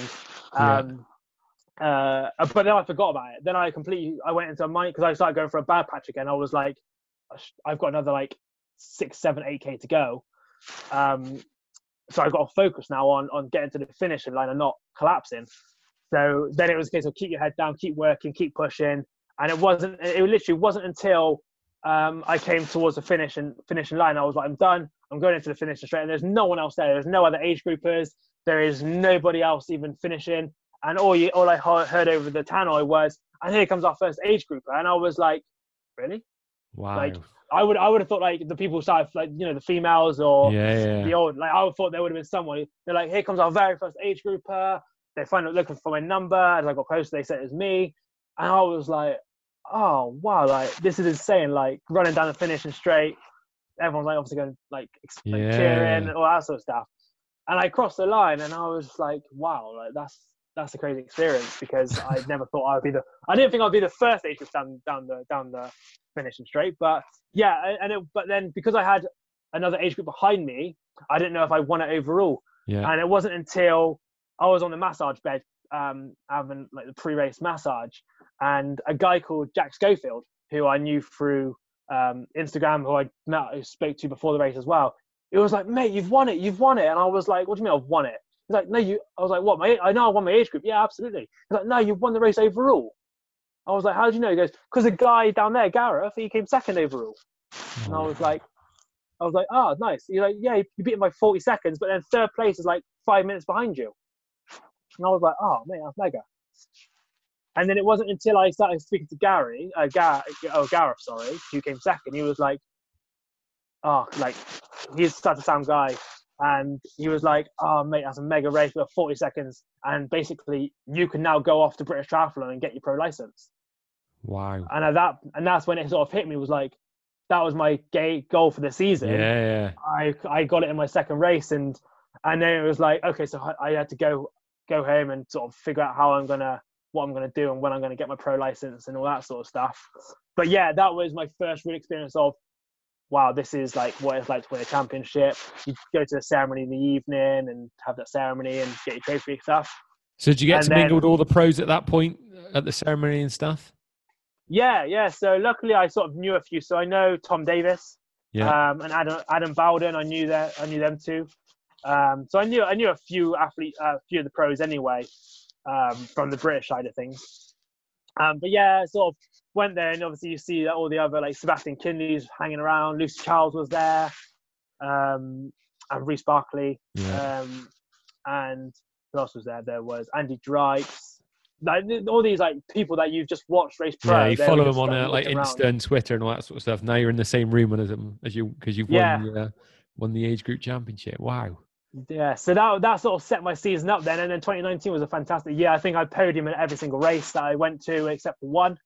I won. I think I won like three or four of my races last season. The only one I didn't podium up was the Ironman 70.3 World Championships in Nice in September, which I was gutted for. But it was end of season. I was I, I was fatigued through the amount of racing I was doing, um, mentally and physically, and the course was just crazy course, like a, a crazy insane course.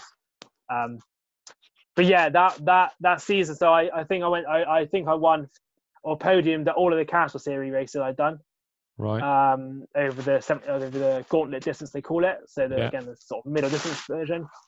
Um, I did I do any other Ironman brand races? I don't think I did. No, I didn't. I was only Ironman brand race I did. So have you have you the longest you've gone is seventy point three? You haven't touched on the actual Ironman long distance stuff yet. No, no, not yet. I'm, I'm planning on next year. Hopefully, doing an Ironman end of next year. Um, that's fingers crossed. Yeah. I'd never, to be fair, like when it when it went like talking about a train, like I'd never ran anything further than 13 miles. So whenever I raced, that was my longest ever run. you know, I'd never done any further than 10 miles in training. So doing a doing an Ironman, and I knew with the Ironman you got to get strong on the bike and, and really build that robustness. So I was like, yeah, that's fine. I'll, I'll prepare for another year. And actually, with COVID now, it's given me a, a- an opportunity to really get those bike miles in, get that strength um, in, and, and sort of build from there. But um, yeah, 2019, I finished on a bit of a downer with the Ironman 70.3 Worlds, but it was a blessing because it, it, it you know, I couldn't have asked for a better season. Yeah. I could not have asked for a better. I podium at out of ten races I've done, I've podium at nine of them. So yeah. I think that's a, Hell a of a good, year that is, mate. Hell of a year. solid year all around for me. And um, I learned a lot. I learned you know pacing, racing strategies, and and sort of got more confidence over that distance and nutrition, etc. So that was a real, um, yeah, exciting Yeah, for me. yeah, really good. So going forward, then, with when like about turning pro, do British Triathlon now you've reached that stage? Do they give you any like helping hands? Is do they put you in touch with different coaches and things as well, or is it case you literally just fill in a form, apply for the pro license, and they let you get on with it? Do they try and nurture nurture you through the process as well? Uh, no, No, nothing. and not unless you're part of the elite squad, Yeah, um, which is like the basically the Olympic. podium yeah, because they base a lot of them up in Leeds and Loughborough and places like that, don't they? So unless you were um, young age grouper, then they kind of just let you crack on on your own. Yeah, basically. So all you so they have the uh, they call it the long distance elite uh, program, I guess. Um, and basically, all you do is you get the you got to get the percentage or the qualification result, Yeah, um, and then basically email it off to British Triathlon. They validate it, and then they send you your license, which you then use to send off to Ironman or Challenge. right. Um, and then with Ironman, so Ironman do um, where you send it off to them at this at the start of the year, and you decide whether you want to go for an annual pro license, which is like nine hundred dollars, Yeah, or you have different categories for that.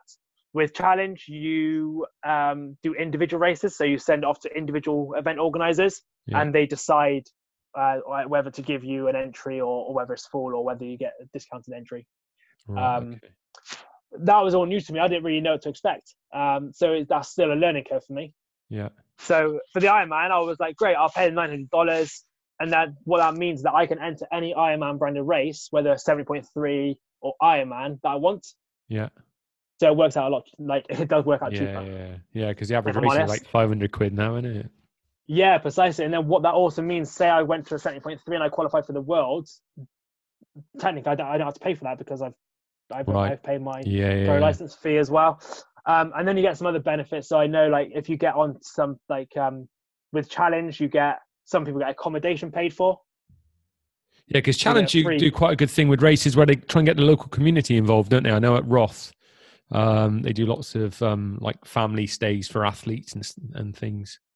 Yeah, no, absolutely. They, they do, you know, challenge do all sorts of things with local communities, and that's what that's what they look to do is to bring the whole community into the event Yeah, rather than have them turn against it. It's better to have them on side because it makes for a Yeah. better day and a better better race. But yeah, that that's all new to me, and I'm still trying to figure out that side of things and what to do and how to go about it and what to say, etc. So I'm still learning, and obviously 2020 has not been the season for me to do that. no. Um, so yeah. So with this um, creation of the um, Professional Triathlon Association, or is it is it PTO? Was it is it PTO or PTA? yeah, I think it's PTO. PTO.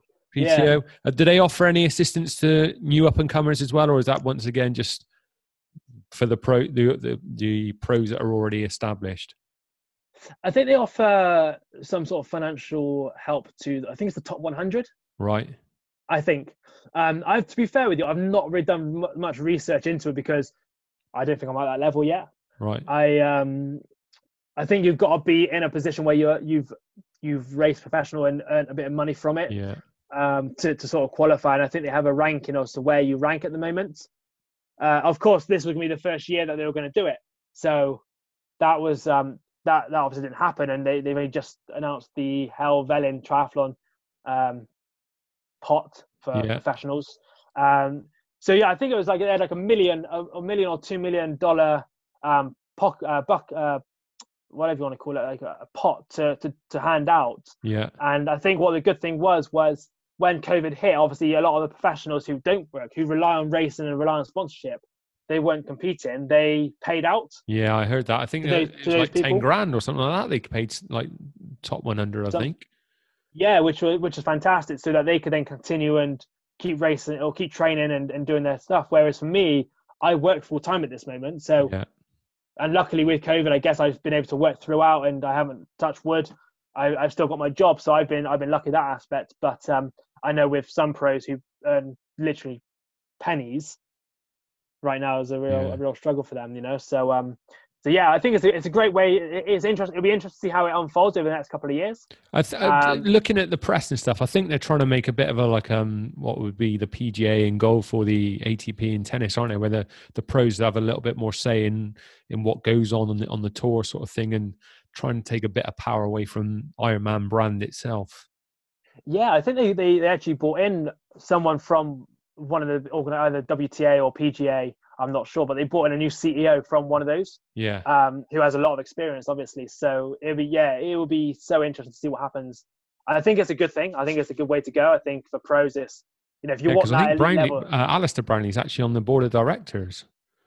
So. Yeah, I think they have do they do have I think Jan Frodeno's on there as well. Like some of the top athletes are on on the board, so I think they have saying how it runs and and what to do with it because I think some of the organisations, I don't know, but I think some of them are very linear and, and what they. I think Ironman kind of use the pros as a bit of a uh, carrot to um, get the, get the age groupers in, don't they? I think the the, the prize the prize um, fund the uh, the the prize um, money isn't the greatest for in the Ironman brand races.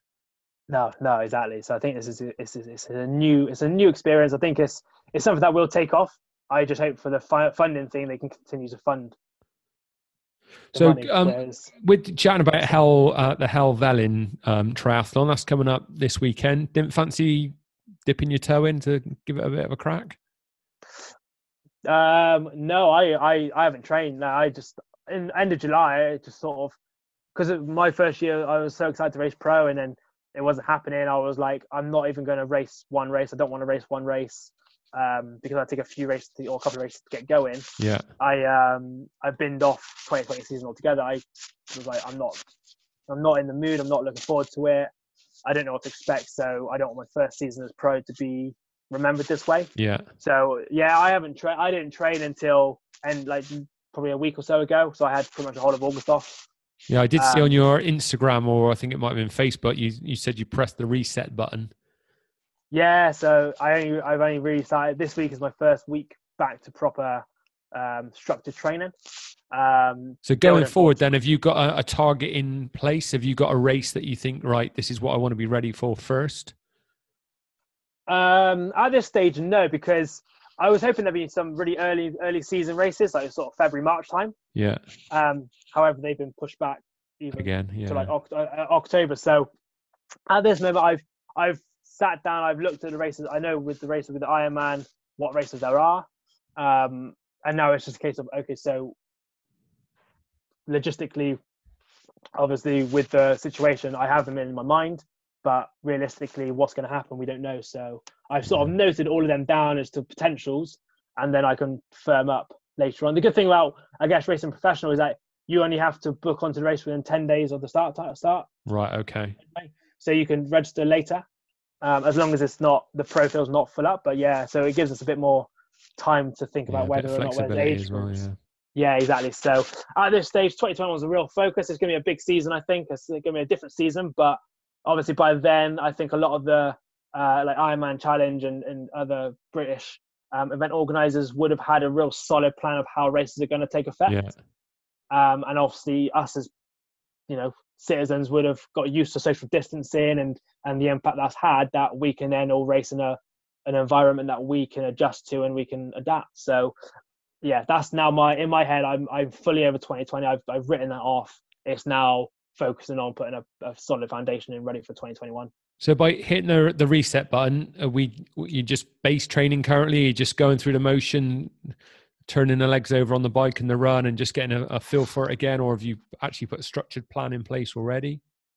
Uh, very much base, I think, at the moment. It's getting the body moving again. Yeah. Um, getting the working off back. those pizzas. Yeah, yeah, working off we're working off the overindulgence over the last few weeks. Um, getting yeah, getting getting the enjoyment back again, getting the motivation back on it again, um, and again getting the sort of idea as to what you want to achieve next year as well. And yeah, that's sort of that's what that's that's what I focus on now. Is you know I want a big season next year. It gives me a, a longer period to, to, to, develop my biking, my running, my swimming, to really make sure that when I do come to 2020, I am ready. And so going forward, then what aspects have you like pinpointed that you you want to do more the most work on? Is it the bike leg? Uh, yeah, swim and bike. Swim and bike. Swim, swim, swim to bike. So swim from a because obviously we've been out of the water now. What five months? Yeah, yeah. Um, just getting back into the pool. So technique, um, swim strength is going to be a massive focus over the next few months to get that back. So have you got um, a and swim coach, or are you just doing your own training plans and stuff for swim? Actually, it was your guest last week, John Wood. Oh right. He's Oh, my wicked. he's my swimming. He's my he's been my swim coach now for the last two three years. oh nice guy. Um, so set, he sets me sessions. Yeah, top bloke. Um, sets me sessions. What you know, we occasionally link up, and he does. Uh, he looks at my technique and does a focused technical session with me.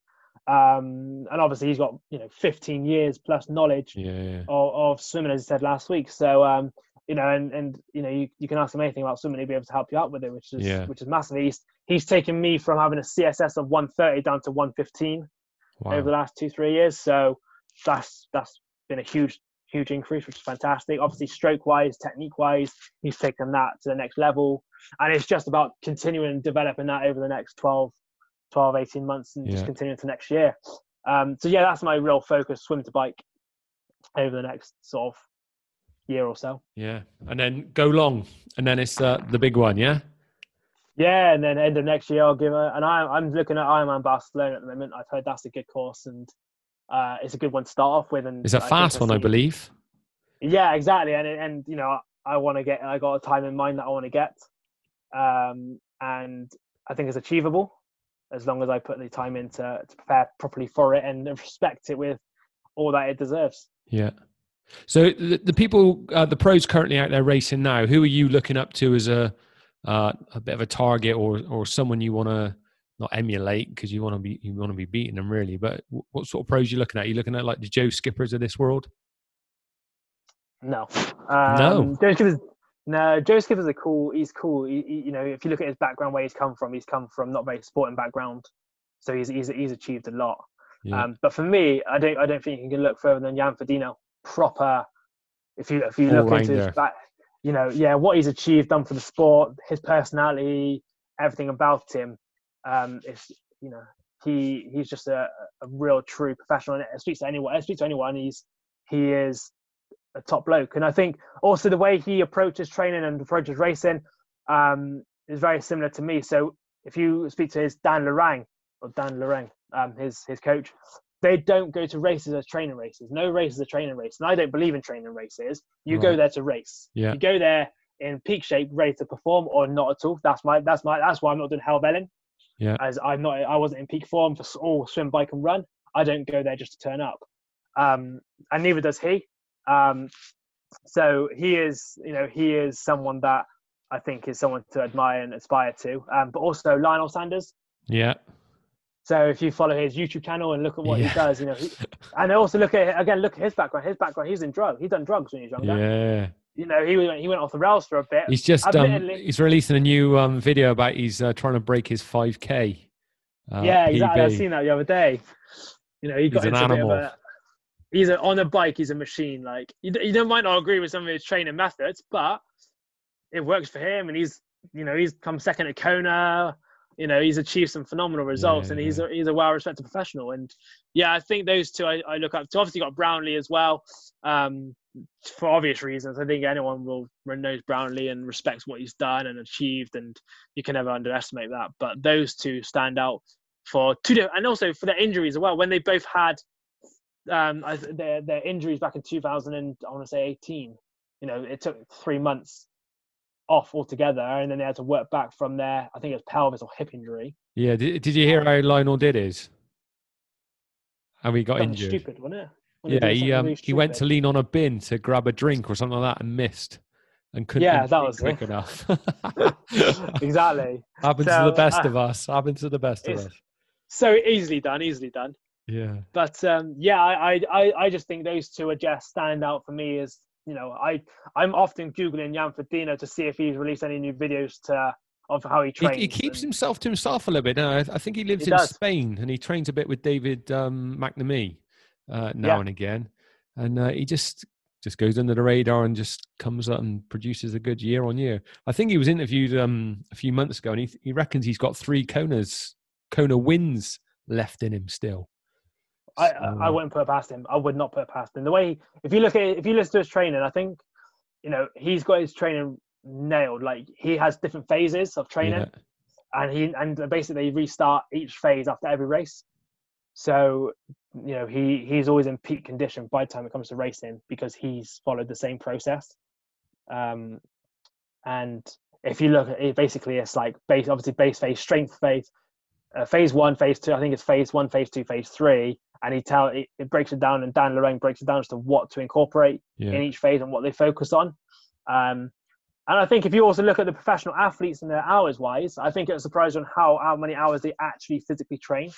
Right. Um, I think a lot of people have it in their mind they're doing 35 hours a week over seven days. Yeah. The reality is they're not.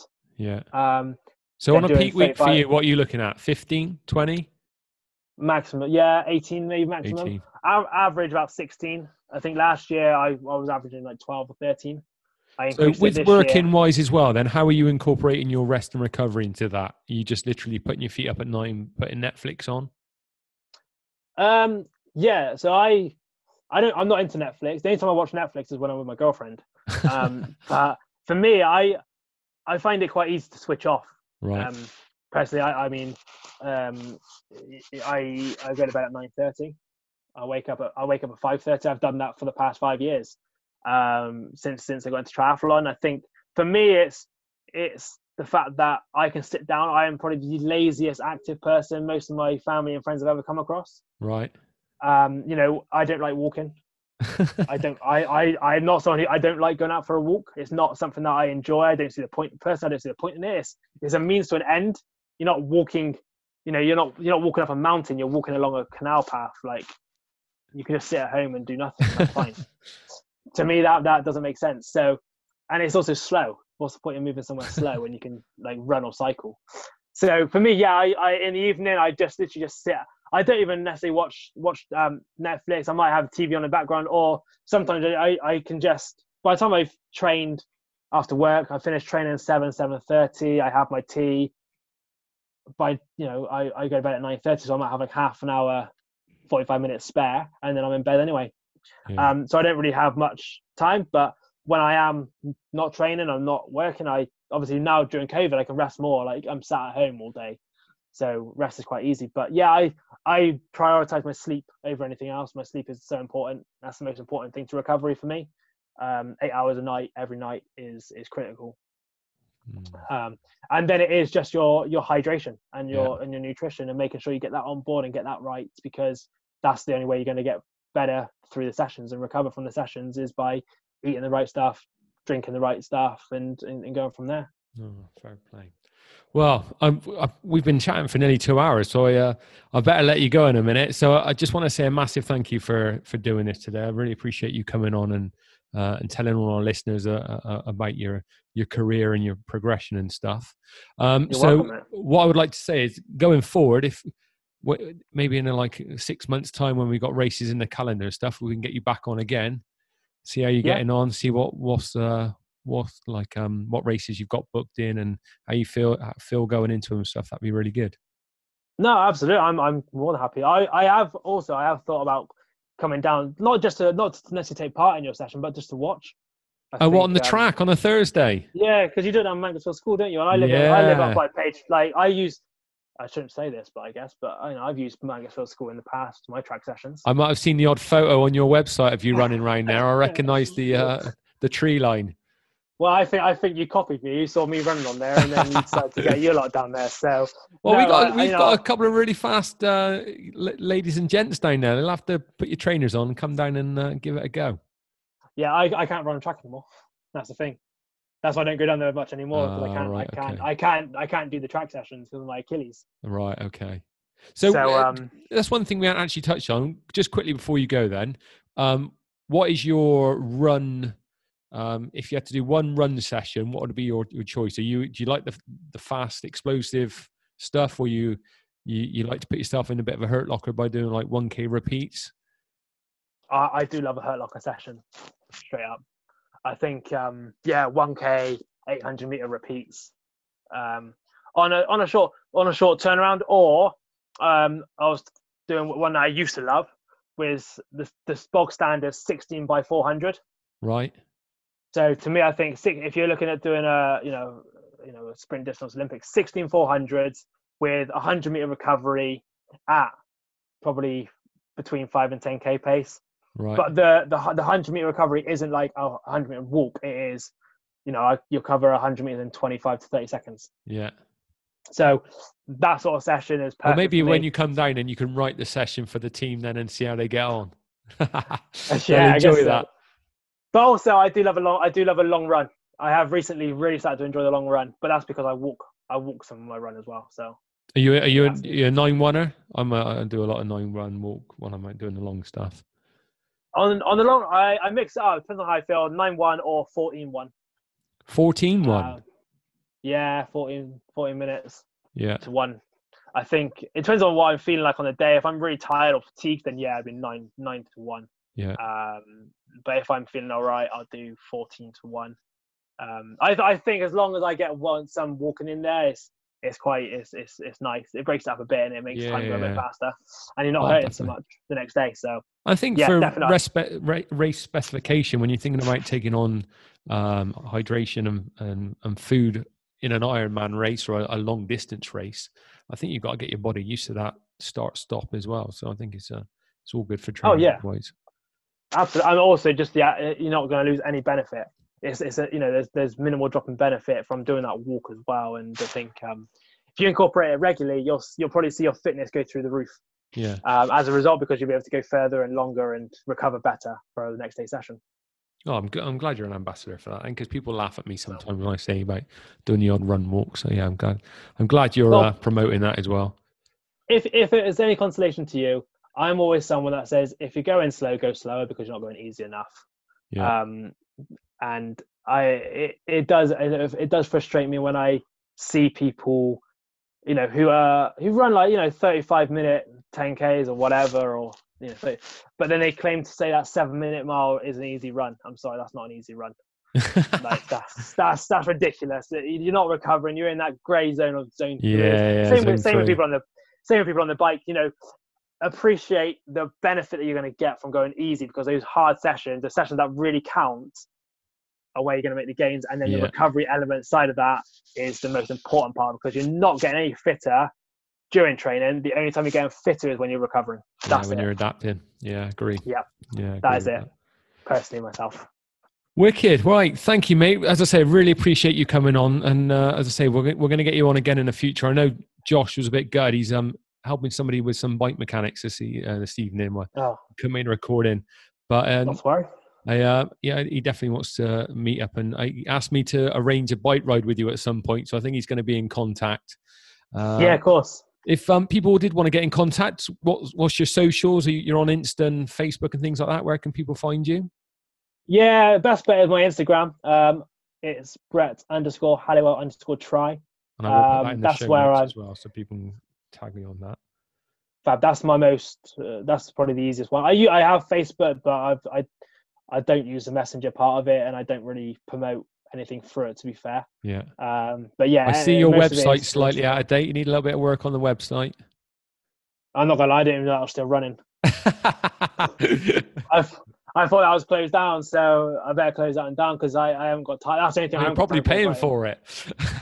No, I know it's it's free. I think so. Um, yeah, no, I haven't. I need to take that blog down because I haven't written it for like three years. Um, I didn't even know it was still up and running. Oh, but yeah, Brand, brand underscore Halliwell underscore try is your best bet on on my Instagram. Oh, that's great, mate. Thank you very much. I appreciate all your time. That's it. Thanks for having me as well, Paul. Lovely. Cheers, mate. Thank Take you very care. much. Cheers. Bye bye. Okay, then, guys. Uh, I hope you enjoyed that interview with Brett. I uh, really enjoyed listening to his stories and things. Uh, he seems to have a real natural talent for triathlon. Um, with all the hard work he's putting in, I think he's going to go a long, long way. So, uh, uh, well, hopefully, hopefully, as they get him back on the pod um, when he's got his first pro race under his belt and see how we get on and things. Um, all his details about all his sponsorship and all his contact details I'll put in the show notes below. Um, if you want to get in contact with me or Josh, we're both on Instagram. Uh, Josh is on there as JMSki123. Uh, and I'm on Insta as active underscore soul underscore UK. Um, if you want to drop us an email, Um, our email is activesoulspodcast at gmail.com. Um, if you're a race director or an athlete that want to promote some product, uh, just get in contact and uh, we'll get you on get you on the pod and get your information out there. Um, thank you very much for listening to us. Um, the first four uh, episodes have been really successful. Uh, we've had quite a few listeners. Uh, we're now on iTunes uh, as well as Spotify and things. Um, on the Apple app, can you give us a little bit of a rating? Maybe five stars would be quite generous if you could. Write a little comment, uh, and it just helps us uh, gain more listeners going forward and things. So, say thank you very much for your support. Uh, appreciate it. Uh, we are going to try and put a pod out maybe once a week. Um, we are really busy with work and families and that sort of stuff, so it, it may not be dead on every seven days, but we'll try our best. Uh, and say thank you very much for your support. Cheers, guys. Bye bye.